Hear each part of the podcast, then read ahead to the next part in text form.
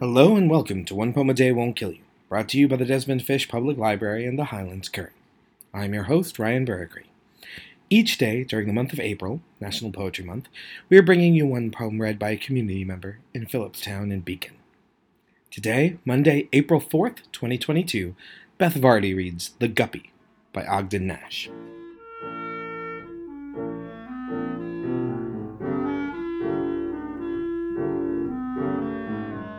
Whales have calves, cats have kittens, bears have cubs, bats have bittens, swans have cygnets, seals have puppies, but guppies just have little guppies.